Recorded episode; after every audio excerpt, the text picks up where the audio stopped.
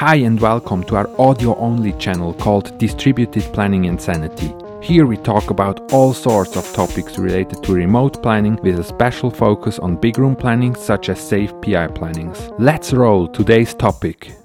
SAFe PI planning, digital versus analog.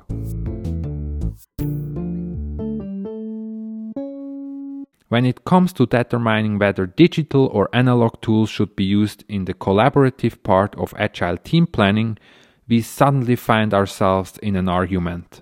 There are, of course, two fronts in these disputes. On the one hand, there are the advocates of physical planning, including Rentouch, although we don't admit it. And on the other hand, there are the digital natives who don't know how to spell the word paper.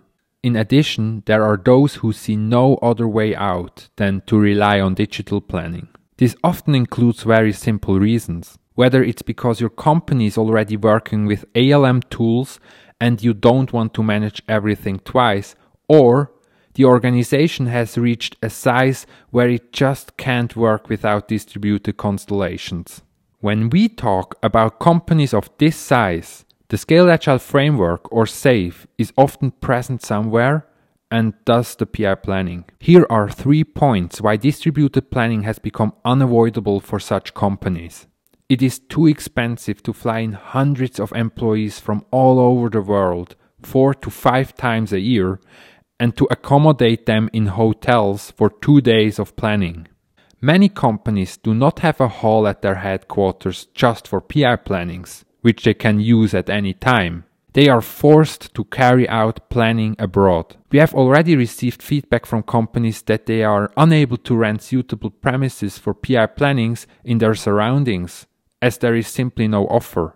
Sending employees on business trips five times a year will not only be viewed positively, especially in the case of employees with family, this has a long term effect on job satisfaction and is generally tiring which does not contribute to motivation and therefore has a negative effect on the PI planning itself.